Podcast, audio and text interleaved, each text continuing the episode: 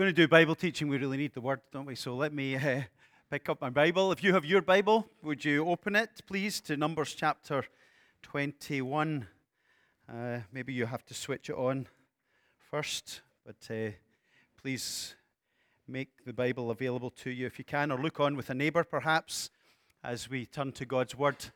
This is a fantastic book, this book of Numbers. I'm encouraged that you've been studying it. Some of these books tend to be neglected. You ever done that read through the Bible thing? You know, and you usually get to numbers and then you start with these big long lists of names. And this person begat, this person begat, this person began, this person. You're like, okay, that's enough. Let's stop there. This, this, this is the book of Numbers. Uh, it's, a, it's called Numbers because it's counting the people. It's counting the generations. It's counting the people of God who came up out of Egypt, saved by the Lord's mighty hand. And there's a census given at the beginning of the book.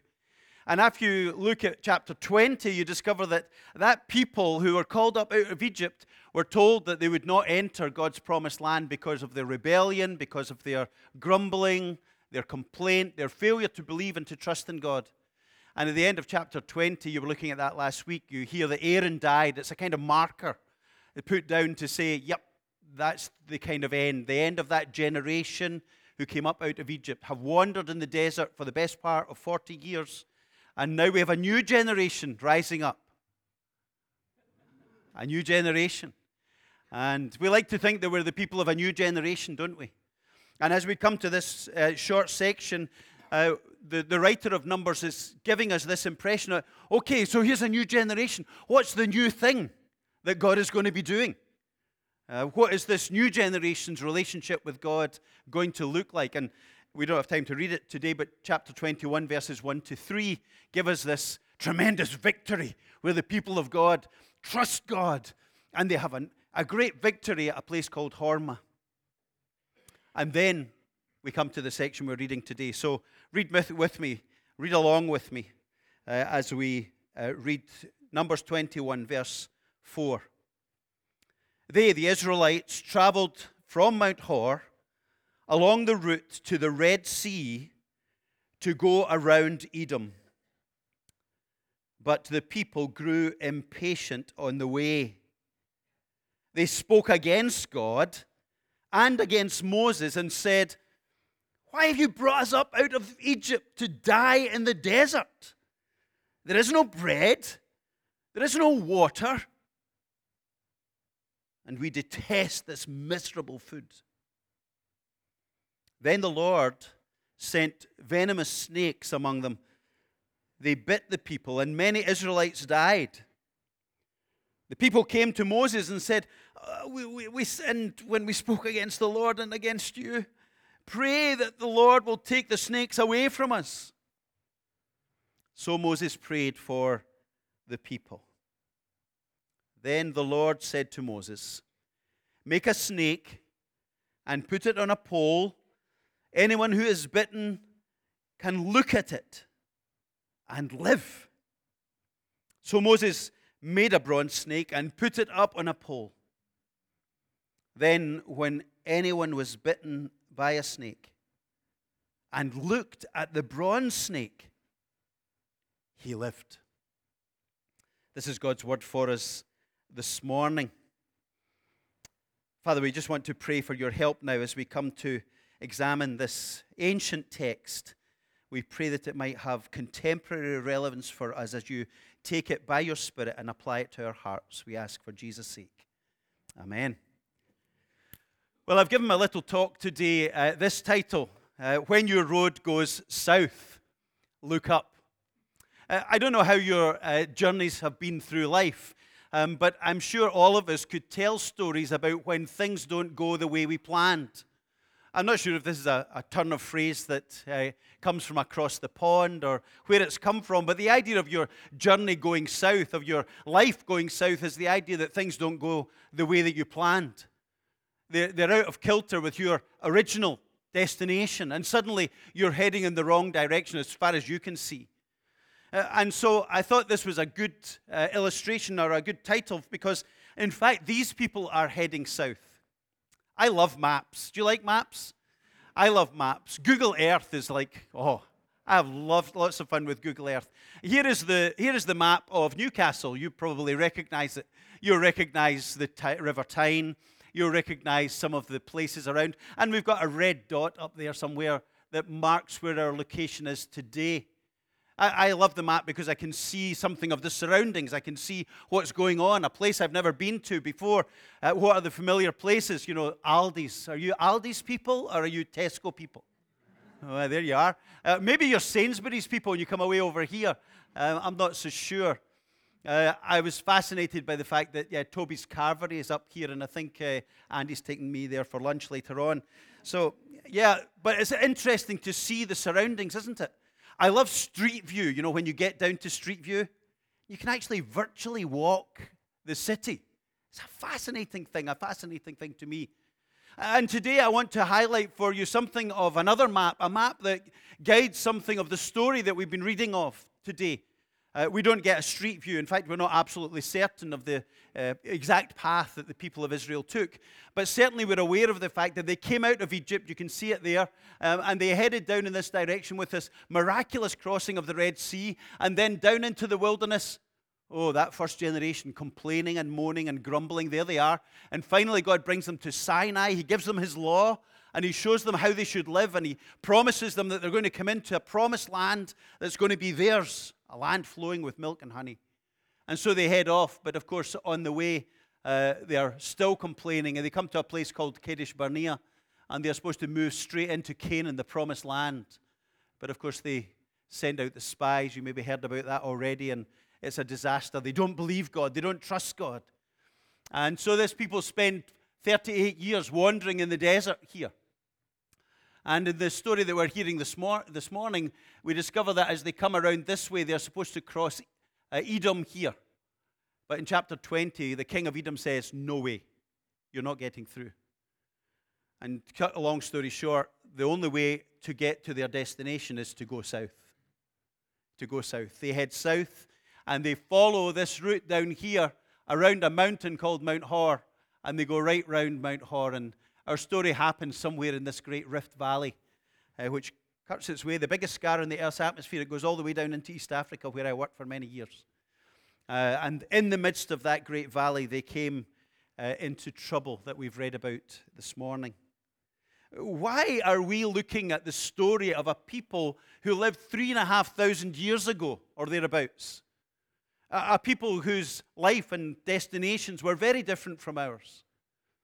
Well, because the Bible tells us that there are lessons to be learned from their lives, quite simply. 1 Corinthians chapter 10, uh, we discover this. These things happened to them as examples and written down as warnings for us. And so we, we come to this text with a, an expectation that God has something to teach us that when our roads go south, when our uh, expectations are turned on their head, when the things that we thought would be great and good are no longer there, then what lessons can we learn from the experience of the Israelites? So I've got three headings for you this morning, like every good preacher. Sorry, they don't all begin with P, but uh, yeah, the, I want to think with you about the people's response, the people's response to the trials of life. Uh, not only those people, but us also. What are our responses? I want to think with you about God's response. What's God's response in the face of the responses that we have to the circumstances of life? And then the last section I want to look at is this idea of God's amazing readiness, despite our rebellion and sin and complaint and grumbling, to show us mercy and grace. And each of these ideas comes from the text here this morning. So let's look at them in turn. People's response to the trials of life. They traveled.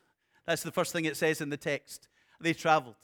And I'm sure you have too. I don't mean to worldwide destinations, but the very fact that you're here today means that you have traveled in life.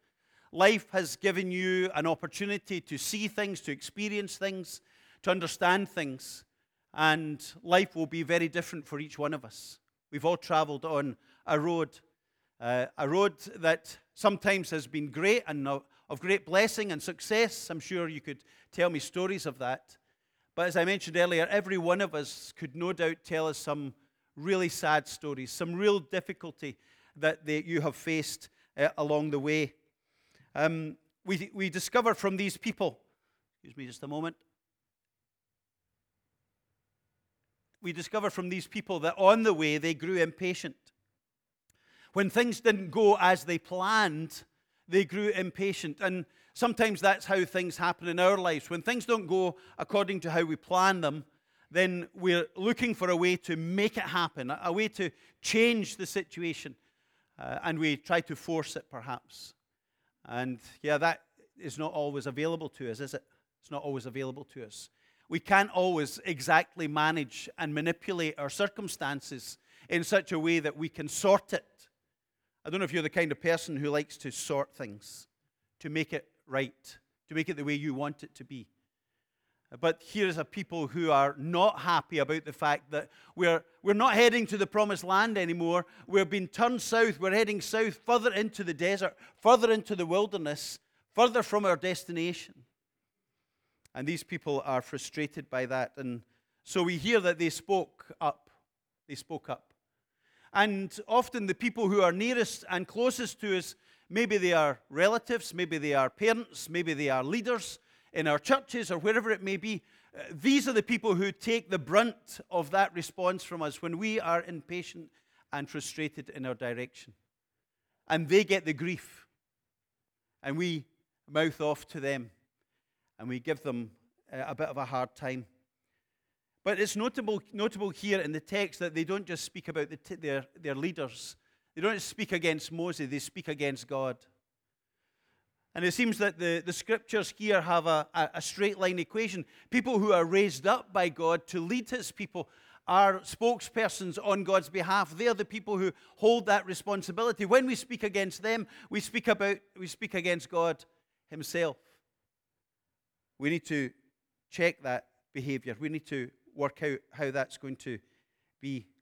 These people come to a place where actually they're not just questioning their leaders anymore they're questioning God's amazing grace in their life that brought them out of slavery and bondage in Egypt, in a life of great oppression and difficulty, and brought them into the hope that was held out to them in the promised land.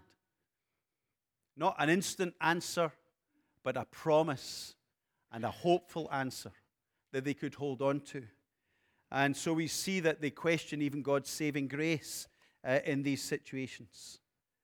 It's interesting, isn't it, that they moan about the things that are their daily experience. They moan about their food. Um, I don't know what the things are that you moan about. What do you moan about? We all have something we moan about. Maybe the things that you moan about are you're entitled to moan about them, perhaps. You feel you're entitled.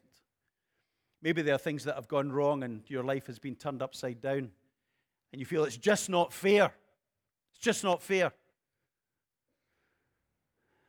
And I want you to be patient. I don't want you to be impatient.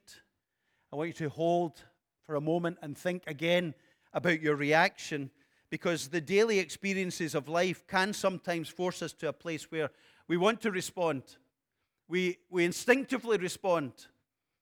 We have a sense of justice and we want to see justice upheld, the right thing being done for us. These people probably felt a little bit like that. And yet, in the midst of their responses, they're actually scorning God's amazing provision for them. They have a perspective on life which is oriented towards their situation, and they can't see beyond their own situation. And sometimes life crowds us in in that kind of a way. What's your journey been like until now? Do you identify with some of the things that are being said in this text. There is no question in my mind that life can be really tough illness, bereavement, difficulty with maybe long term chronic pain or illness. These are the things that come our way in a broken and in a sinful world. They come our way. But the big question is what's our response to these situations? We long for understanding, don't we? An explanation we raise the questions, the why questions. Why, why, why is this being allowed to happen? Why has this happened to me particularly? These are questions that we would follow through on. Psychotherapists are telling us that there are four big things that really impact on personal uh, identity and, and personal uh, well being. And here are the four the four are resentment and fear and self absorption and guilt. I guess this morning we are asking ourselves, speaker included, does this match up for my life? Is this where I am? Is this a measure of my response to the circumstances that face me? Uh, you see, resentment is often looking back to the, or looking at the situation and thinking, you know what? It could be much better. Things could be much better. Uh, there's a resentment here amongst these people. They are sort of saying, why, why did you bring us up out of Egypt? There's a question of resentment. You brought us into a situation which is difficult and hard, and it was always much better there in Egypt. What about that idea of fear? Here's a people who are afraid. You brought us here to die in the desert? Who's not afraid of death? Who's not afraid of dying? And sometimes these things drive at our hearts, and maybe illness or uh, challenges we face in our health may threaten our well being and our sense of life and, and prospering in life. Suddenly, death is facing us, and fear kicks in, and our responses are like that. And these people are the same. And self absorption. Well, I think probably we live in a society that is more self absorbed than we have ever been in all our years self at the very center. My food is their, is their problem. This miserable food that you gave me to eat, I don't get what I like. That's really what they're saying. Is it, is it true that these are the kind of responses that we have as we evaluate our responses in the face of difficulty in life? Who are we? How, how are we responding? Are we like them in some kind of way? And as we evaluate that, suddenly there's moments in time when we actually do feel a little bit guilty. When we see the pictures of the Turkish earthquake and we think, actually, I'm pretty well off. When we see famine in parts of the world, when we see a tsunami, when we see great disaster, perhaps when we see others in the national news here in the UK and we think, actually, I'm not as bad off as I thought, and suddenly guilt starts to kick in. Isn't it? and we feel that we are not really responding the right way. Maybe you're the kind of person like them who's looking to the past and saying, The past was so rosy, so wonderful, and now here's the situation, the present, horrible. Maybe you're the kind of person who's saying, Well, actually, the present is my problem. It's just so tiresome. I just can't keep going on. I can't do it anymore. I've had enough. Maybe that's how you feel, as they did too. Maybe you're looking to the future and it seems unknown, and you say, That's just too scary. I need to know the answers to the future. Or wherever it is, the people of this age and this people that we live amongst today are people who complain. That's where we usually find ourselves. And we turn in blame towards others, as we've seen, and also to God. We shake our fist in the face of God and say, It's your fault when actually, in truth, we pay no attention to him at many other times of our life. In 1996, there was a great tragedy in, this, in the town of Dunblane in Scotland, um, one that marks our memory because there a gunman went into the primary school and mowed down and killed a number of children. Um, and it was a great, horrific mark on our landscape in Scotland. And a headline came in the newspaper that said, Where is God? Where is God? That was the headline. Isn't it interesting how we blame God and point the finger at God in these situations? A friend of mine wrote an article to the newspaper to challenge their headline and said, You ask the question, Where is God? But the question should be, Where are we? Because God is where He has always been. God is where He has always been we are in the wrong place. And that's the change of perspective that we need in the face of difficulties. Let's look at God's response here to a people, a rebellious people, in verses 6 and 7. Maybe you could look down with your Bible, uh, look down at your Bible with me But there we see this idea. Then the Lord. Do you notice that it's written in capital letters?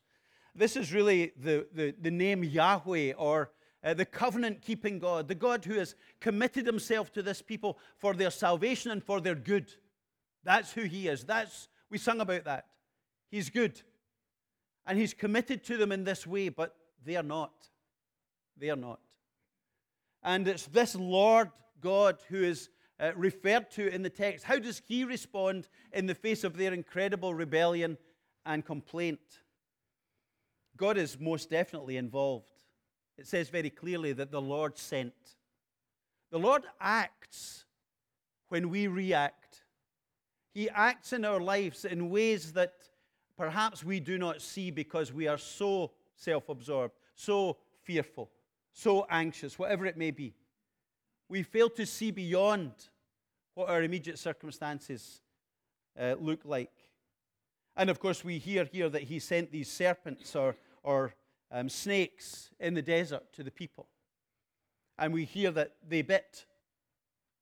Of course, the serpent idea in the Bible is often referred to as the great serpent. You remember that?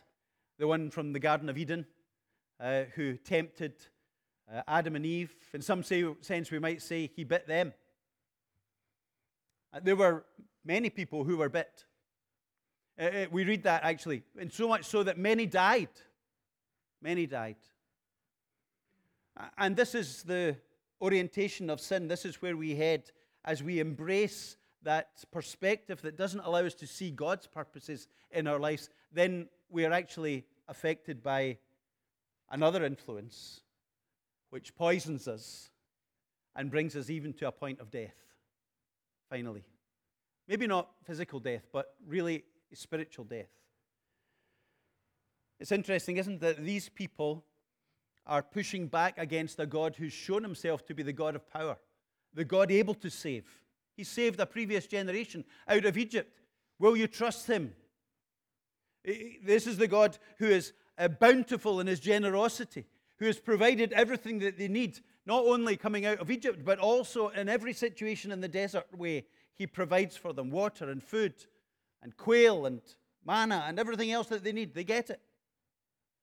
The God who is merciful towards them, despite their grumbling and their complaining and their rebellion against their leaders, God continues to lead them on day by day, bringing them towards that promised land. God is a sovereign God, we call him. A God who overrules in the affairs of men, who, who sees over all the things that are happening and leads and guides our lives if we're prepared to submit to him. But we throw him off as king. I will have no king. I will be the king of my own life and destiny, we will say. It's interesting that God brings them to a place of suffering so that they might see clearly who He is. That's God's intention. He brings them to a place of suffering so that they might see who He is. But instead, the suffering doesn't bring them to see well who God is. Instead, it galvanizes the hardness of their hearts and they push back harder against God. Seems like that often in our lives too, doesn't it?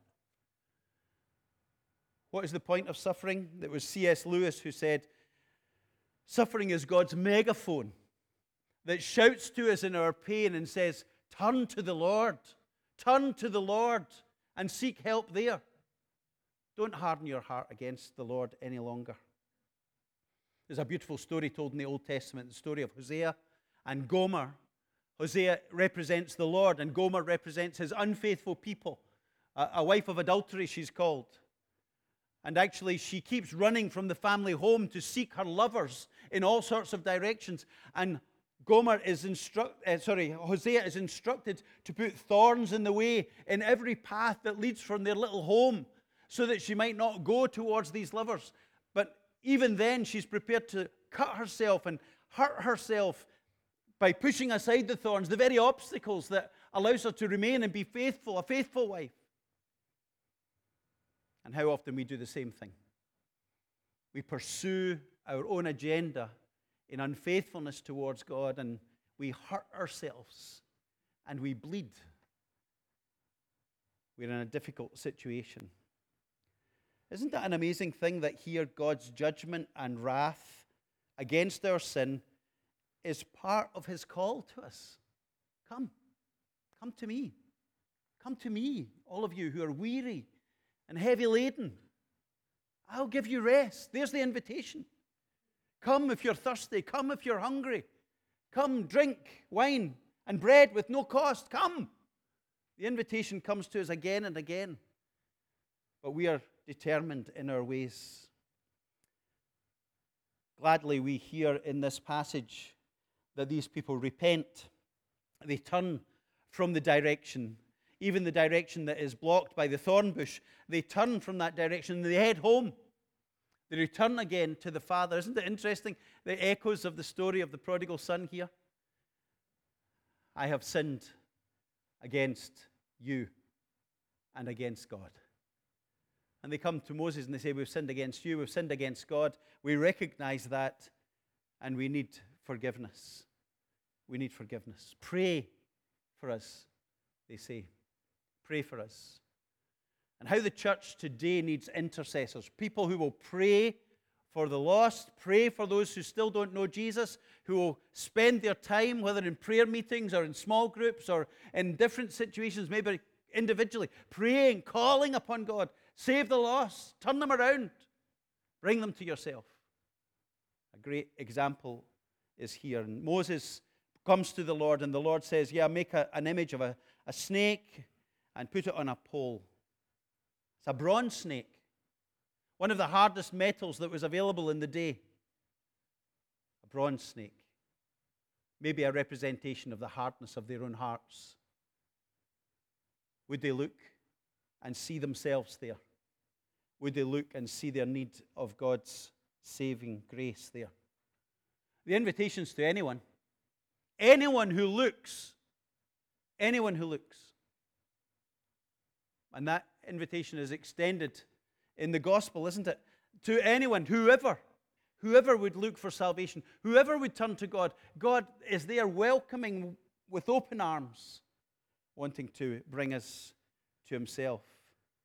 And the command to look here is an interesting idea. It's not a glance, it's not a, a, oh, I happen to see, not I happen to hear, but it's a, a sustained look, it's a gaze it's the idea of fixing your eyes by faith upon the provision that has been made by God for your salvation and for your well being. When we do that, we live. When we do that, we live. There's the, the, the promise given. And anyone who looked by faith, we might say, they lived. They were healed. They were brought to a place of well being again. These are challenging ideas, aren't they? In what ways have we sinned against the Lord? In what ways have we hardened our heart against Him and pushed back against His purposes in our lives? Uh, these are things that we can only respond, respond to personally and individually because of our individual journeys. But you know, this morning, the good news is that there's a better mediator than Moses to pray for you. There is one who stood between God and man, the man Christ Jesus, who gave himself for our sins, the scripture says. The man who was the Son of Man, raised up on a pole like a serpent was raised up in Moses' day. And Jesus actually quotes these words in John chapter 3 uh, famously. He says, Just as Moses lifted up the serpent in the desert, so the Son of God, Son of Man must be lifted up, that whoever believes in him will have eternal life. There's the promise. There's why we need to learn from the past. There's why we need to measure our own responses to God in all the circumstances of life that face us, whatever they may be, and say, Yes, humbly we submit because we are sinners and we need your mercy. We need your grace. We need the one that you have sent, the Lord Jesus Christ, uh, to save us. The words that go on from Jesus' lips are these well known, internationally known words For God so loved the world that he gave his one and only Son, that whoever believes in him will not perish, but have everlasting life. For God did not send his Son into the world to condemn the world, but to save the world. You see the goodness of God? We think we're being condemned when in fact he's trying to draw us to himself. Turn to him, run to him. That's the response that he's looking for as we go through life. This, this verse has famously been used to allow you to substitute the world for your own name. For God so loved Alan McKinnon that he gave his one and only son for Alan McKinnon. That whoever believes in him, that if Alan McKinnon believes in him, he'll not perish, but have everlasting life. Can you put your name there today and say, Yeah, I know this to be true of me? Because this invitation is for you, for you personally, for you individually, wherever you are in life, however far south your life seems to have been going, whether from the past or in the present, or maybe your anxiety about the future. Here is the promise of God's word He loves you, He cares for you, He's done everything in His power to redeem you and to return you back again. If only you will come to Him. How's your life journey been? Maybe this morning you've got attitudes and responses in your life, maybe as a Christian, maybe as a not yet Christian. And you're reflecting this morning and thinking, yeah, there's things I need to sort. There's things I need to say sorry for. The Bible word would be repentance. Things that we need to repent of and say, yeah, I'm sorry, Lord. Please, please help me. Please help me. I wonder today if you've recognized that you have been living with a stubborn heart a stubborn heart that would not respond to God's overtures towards you as He tries to call you through the circumstances of life, perhaps. And it's time for you to say, Well, I don't want to be rebellious any longer. I don't want to stand against God's purposes. I want to embrace Him and His purposes for my life. This is really what God's looking for that He might be Lord in our lives, that He might be a welcome sovereign who rules over our lives, and we gladly own him as Lord and as Savior, as King, if you like. That's what he wants. That the Lord Jesus might be the one in control of our lives. So I want to ask you this morning have you entrusted your life to Jesus? I've gone through Christian life in many phases where I've been pulled to this place. Just pulled to this place. Uh, there is a sense in which we uh, commit our lives to the Lord at the beginning of life and uh, of Christian life, and we say, "Yes, Lord, I surrender. Forgive me. I want to follow you." But for living the Christian life for decades now, I know that this is the place you need to be, not just once, but every day. I'm going to trust you with my life. I'm going to trust you with all the circumstances of my life. I'm going to trust you even if you make my road go south. I can trust you. You see, that's the street view. You see the map, but when you get down to the street view, you see it so clearly. You understand it so well. And you realize that the road that he leads you on is the road that leads by the cross. It's a, a road of suffering and pain and anguish, but it's the road that leads on to glory, where we meet the Son, the Son of Man, the Son of God, the one who is our mediator, the Lord Jesus Christ, the one who died for us at Calvary, so that we would not have to suffer God's, God's wrath and punishment. So when your road goes south, will you look up to Jesus? Will you look and live? I pray that that might be your experience in coming days. Let's pray together. Just going to take a few moments of quiet uh, just to reflect on the things we've heard from God's word this morning. And after a few moments, I'll pray. Then our service will be over. We'll not sing again. But uh, an opportunity will be there if you want to talk to somebody. Talk to me, talk to Andy, talk to Joel, talk to Sarah, talk to anyone that you think might be able to help you. There's an opportunity to respond to God's word this morning. As we wait quietly, maybe we could do a Darnley Mill Church thing. If somebody wants to just pray out a simple, short prayer, feel free to do that as we wait in God's presence for a few moments.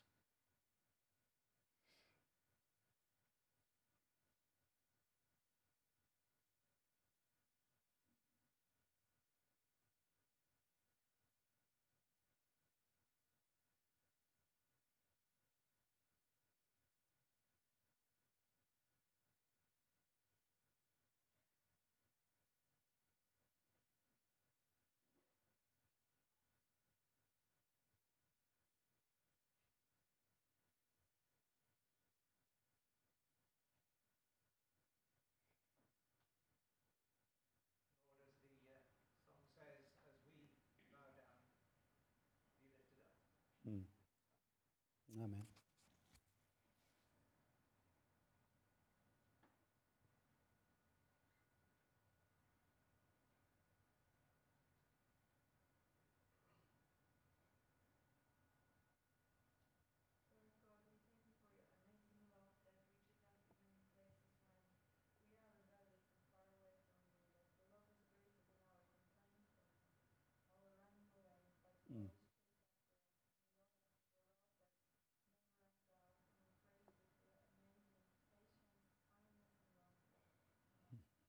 Amen.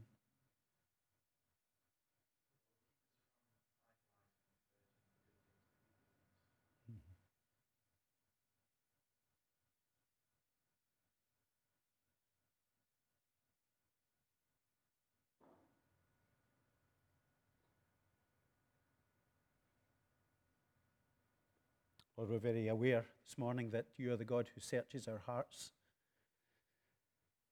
You know our inmost being.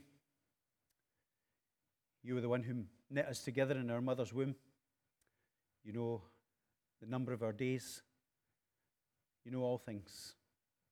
There's nothing hid from you. And so, as we stand before you today, Lord, we want to be open and acknowledge that we are sinners and you are good. You are a great God and a Savior.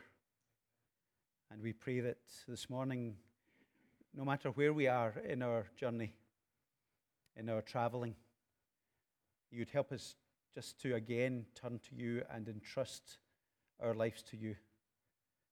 In all of their complexity, in all of the, the gaps that we don't know and we don't understand, and the things that confuse us and challenge us and maybe even grieve us deeply. Lord, we just want to trust you. We don't know what you're doing sometimes, but we know that you're doing the right thing. Thank you that you are working all things together for the good of those who love you and who are called according to your purpose. Help us to be those people and help us to know your goodness from day to day. Give us a a spirit of thankfulness. Give us a new perspective on our situation, that we might be a people who praise you even in the midst of difficulty. Thank you that even through the valley of the shadow of death, you have promised to be with us. We can trust you there too, because Jesus didn't just die, he rose again from the dead. He's our living Savior, He's our conqueror, and He makes us conquerors too as we trust in Him. Thank you for time together in your presence this morning and for the presence of your Spirit amongst us. We pray that you'll bless us now with your uh, parting blessing as we bring our lives to you in Jesus' name. Amen.